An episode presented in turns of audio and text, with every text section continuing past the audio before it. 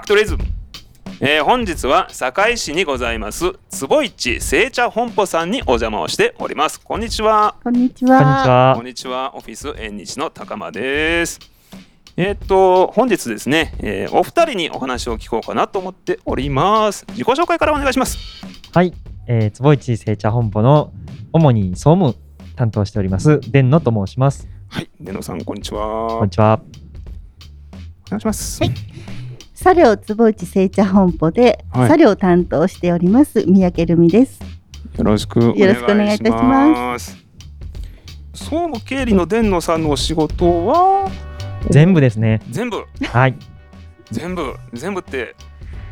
当然経理のこともしますし、ええー、会社の発信もしたいと考えているので、えー、今回のようなワークショップであるとか、はい、あ機会を通じてお茶を知っていただく、まあ、機会を増やすような活動なんかもやってます。なるほど今日はワークショップを仕切っていただきましたもんね。ありがとうございました。ありがとうございました。三宅さんは茶寮。はい。茶寮って何ですか。はい、あの和喫茶と言いますか、ええ、あの堺は喫茶文化が発祥の地なんですけれども、え、その堺であのたくさんの方にお茶を楽しんでいただけるスペースを、はい、あのご用意している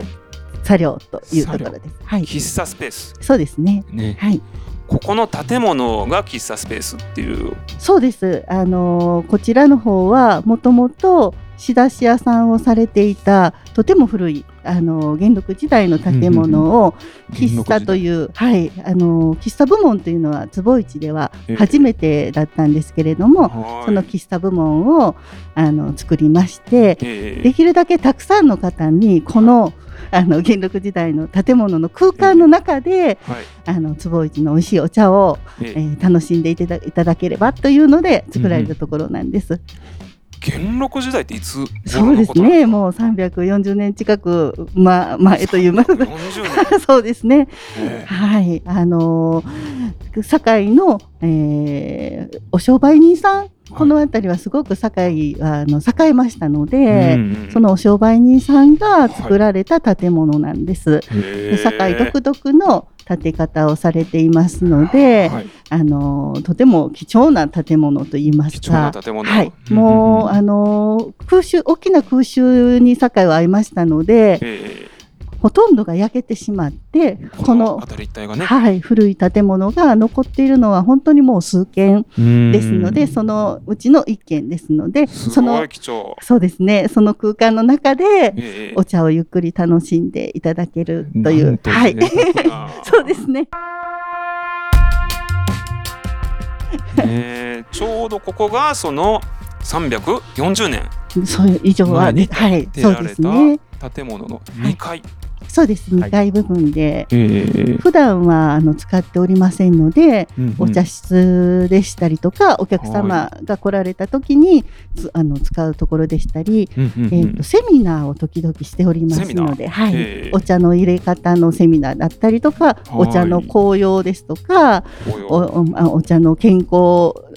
お茶を飲んで健康になるためにはどうしたらっていうようなお話でしたり、うんうんうん、あと社長の堺の歴史のお話でしたりっていうのを、はい、時々しておりましてちょっとコロナで今はちょっとお休みしてるんですけれども大体月に1回ぐらいしておりましたので、その時にしか使われないお部屋ですので特別なお部屋、はい、今回あの体験していただいた方には、この2階の特別なお部屋をぜひ見ていただきたいなと思って、はい、使わせていただきました。なんかこの空間で先ほどお茶のレクチャーを受けながら少しお茶をいただいたんですよね、はい、すごくいい体験だったなってすごく思いました。ありがとうございます。いやなんかお茶ってこんなに深みがあってたくさんの複雑な味があるんだなっていうのを素直に思いましたよ。うん、あそうですか、はい、あの本当にお茶って入れ方だとか量だとか時間だとか、えーはい、温度だとか本当にいろんなものが重なり合って、えー、でまあ、ご自分のお好みの味を作ることもできますし、はい、えー、その温度によって出る、えー、効果といいますか、うんうんうん、あの目目をしゃっきりさせるためにですとか反対にすごくリラックスできるようにですとか、うん、すごく多彩なこう力を持っているものだと思うんですねお茶が、うんうんうんうん。それを少しでも感じていただけたらと思って、えはいさせていただきまめちゃくちゃ感じました。よ ありがとうございます。さっきのセミナーの中でもあったんですけどお茶ってスーパーフードなんでしたっけ？そうですね。ねえ。いやこの資料今見てるんですけど これファクトリズムでもこのセミナーを体感できるんですよね。あそうなんです。ね。はい。今日はどんなセミナーを受けたかっていうと実際にお茶がまず出てきてあの目をつむって 目をつむってというかねあのこっちのお茶とこっちのお茶と味と香りとな何でしたっけ？味と香りと見た目と見た目か。はい、色ですね。はい、ね、でチェックしてみてくださいってい。うことで、まあ、一方は普通のペットボトルのお茶だったんだけど一方はこちらで入れたお茶ということであの比較をするっていうところから始まってあお茶ってこんな深みがあっていろんな味があってうまみもあって苦みもあって渋みもあってっていうね。ことがすごくなんか今日は新鮮な体験ができたんですけどその中で出てきたのがスーパーフードだそうですねねことなんですよねお茶って。本当にあのーまあお茶って飲んでいただくだけでももちろん栄養はあるんですけれどもえーお茶の葉っぱを食べていただくことでさらに栄養価っていうのを体に取り入れることができるんです。お茶の葉っぱを食べる。そうなんです。であのうちはふ深蒸し茶というのを使っていますので、えー自然とお茶の葉っぱがあのーまあ、細かいですので、はい。抽出した時に、うん。あのうんまあ、その実から出ると言いますか、はいはい。普通にあのお飲みいただく中でも、はい。その葉っぱも一緒に飲んでいただいてたりするんです。はいはいはい。ですから普通の,、まあ、あの朝蒸しのお茶よりはうん。栄養価が高いですし、はい。あとあのお茶によってはうちの茶寮なんかではそうなんですけれども、はい。玉露のような柔らかい葉っぱですとうん。おひたしのように食べていただくことができるんです。お茶の葉っぱをおひたしにできるそうなんねです。で、あの、ねポン酢をちょっとかけて食べていただいたりですとか、あとセミナーではそのお茶の葉っぱを使ってふりかけの作り方だとかをあの時々お伝えしているんですけれども、まあ、おじゃこを入れたりとか小エビを入れたりとかして好きなものをあの入れながら、うん。えーお茶をこうフライパンとかでいっていくんですけれども、はいお茶の飲んだ後のお茶の葉っぱですね、うんうんうんそれでもやっぱり中に栄養がまだ残っていますので、へー毎日こう取りながらお茶も飲みながら、うんうん栄養をいっぱい取っていただけたらっていうようなあの セミナーを時々しております。三宅さんすごい詳しいですあ、ね。いえいえ、そんなことはないです。こういうことをいつもされてるんですか？あの今みたいな。そうですね。あの基本的にはあの作業っていうその喫茶部門のお仕事をさせていただいてますので、は？普段ははい、うんうんお茶を入れる入れ方をスタッフに教えたりですとか、あとはあのメニューをうんうんうん開発したりですとか、メニュー開発もされてるんですか？はい、あの作業は基本的にはお茶を使ったものか、うんうん。もしくはお茶に合うものをっていうのをはい。ベースに作っておりますので、うん。お茶を使ったスイーツを作ったりだとか、はいえーお茶にとても合うようなうんうんうん食材を探して、はい。えーランチを出させていただいたりだとか、そういうことをお仕事にさせていただいております。今日あのいただいたお菓子が水まんじゅうだったんですけど、そうですね。抹茶あんですか？そうなんです抹茶。はい、お抹茶を加えたあんこで、ええーそのお抹茶もとても濃度の濃いと言いますか、えよか。多分お菓子屋さんではまあ採算合わなかったりして作れないような量のうん。お抹茶がそこには入っておりますので、ええ。お菓子を食べていただいてもお抹茶をふんだんに取れますので、はい。うちはアイスクリームもそうなんですけどすごええ。い濃いお茶が、お抹茶が入っておりますので、お菓子を食べることでお抹茶の栄養素も取り入れることができるというお,、お菓子なんです。すす優れた。はい。お菓子。伝野さんが感心してる。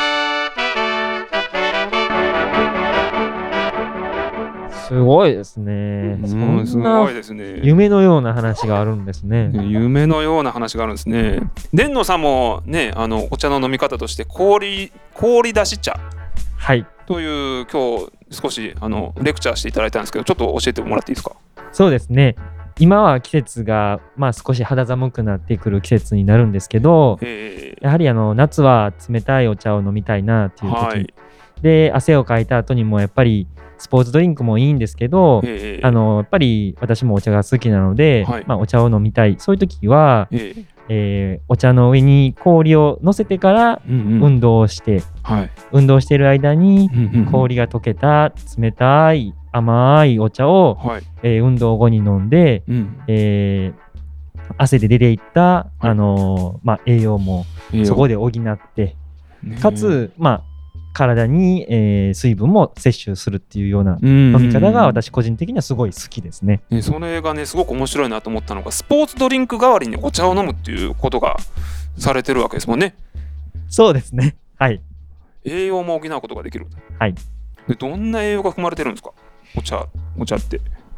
そうですね。基本的には食物繊維だったり、まあ、ビタミン C だったり、はい、アミノ酸スポーツをやるにあたっては、結構大事な成分っていうのが多く含まれてますし、うんうんうん、その夏に飲むっていうことはやっぱり紫外線を浴びて知る体になりますので、ええ、そういうことで、まあ、あのお肌が傷ついたりもしているので、はい、まあ、そういう修復にも実は役立ったりしますし。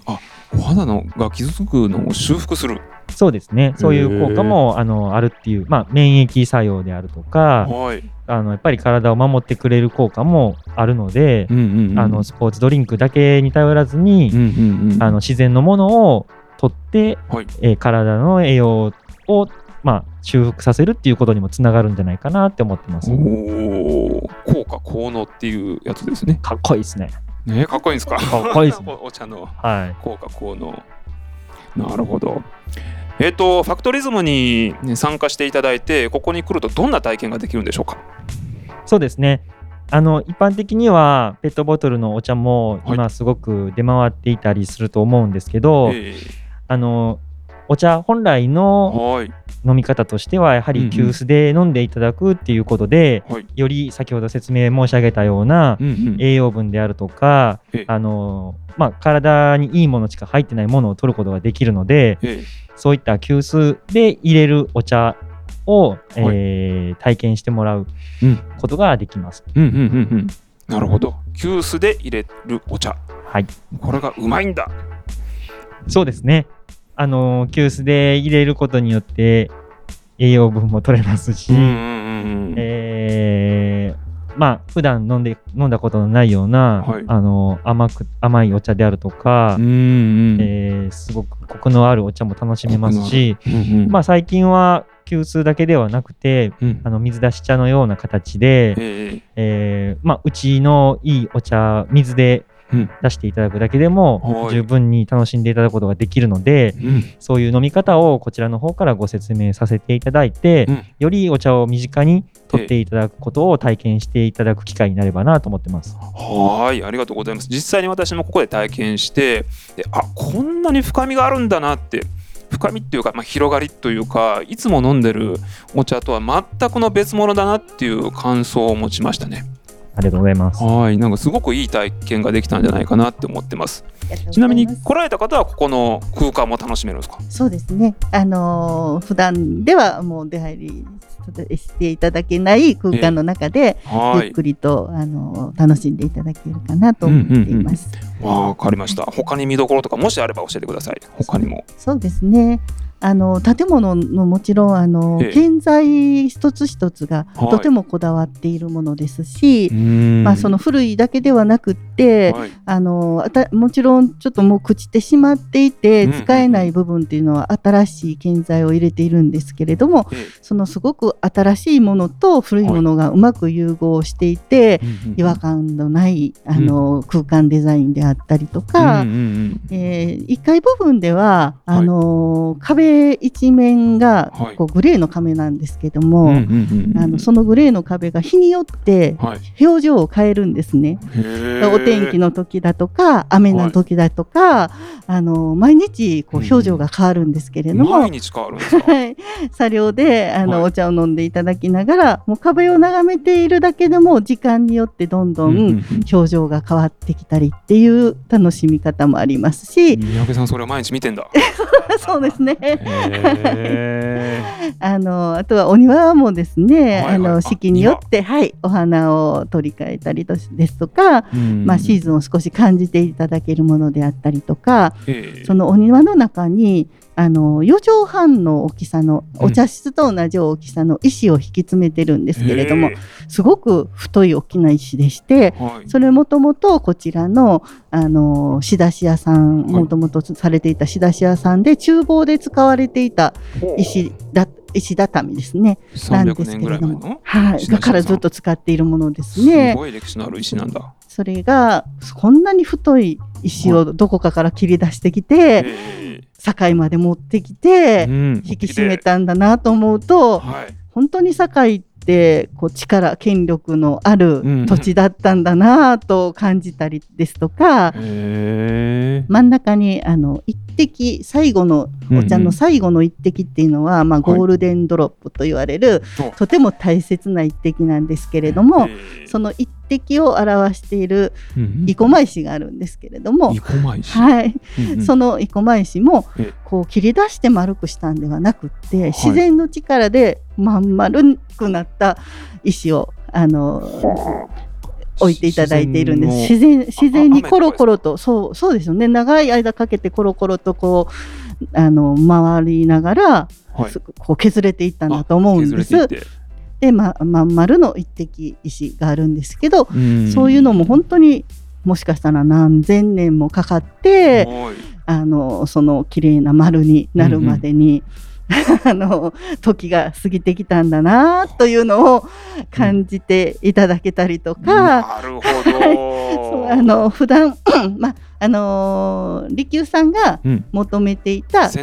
はい、うんうん、市中の三居っていうので、はい、その市街のすごく雑踏な賑やかな中でも一歩踏み入れれば、うんうん。はい、三居山の中の住居の中三居の中で過ごしているような静けさと、うんうん、まあ、安らぎを感じていただけるような空間であったらいいなと 思っております。見どころ満載ですね。はい、ぜひぜひぜひゆっくりお越しください。はいありがとうございます。はい、最後にファクトリズムって言ってもらっても大丈夫ですか？はい、一緒にせーのファクトリズムありがとうございました。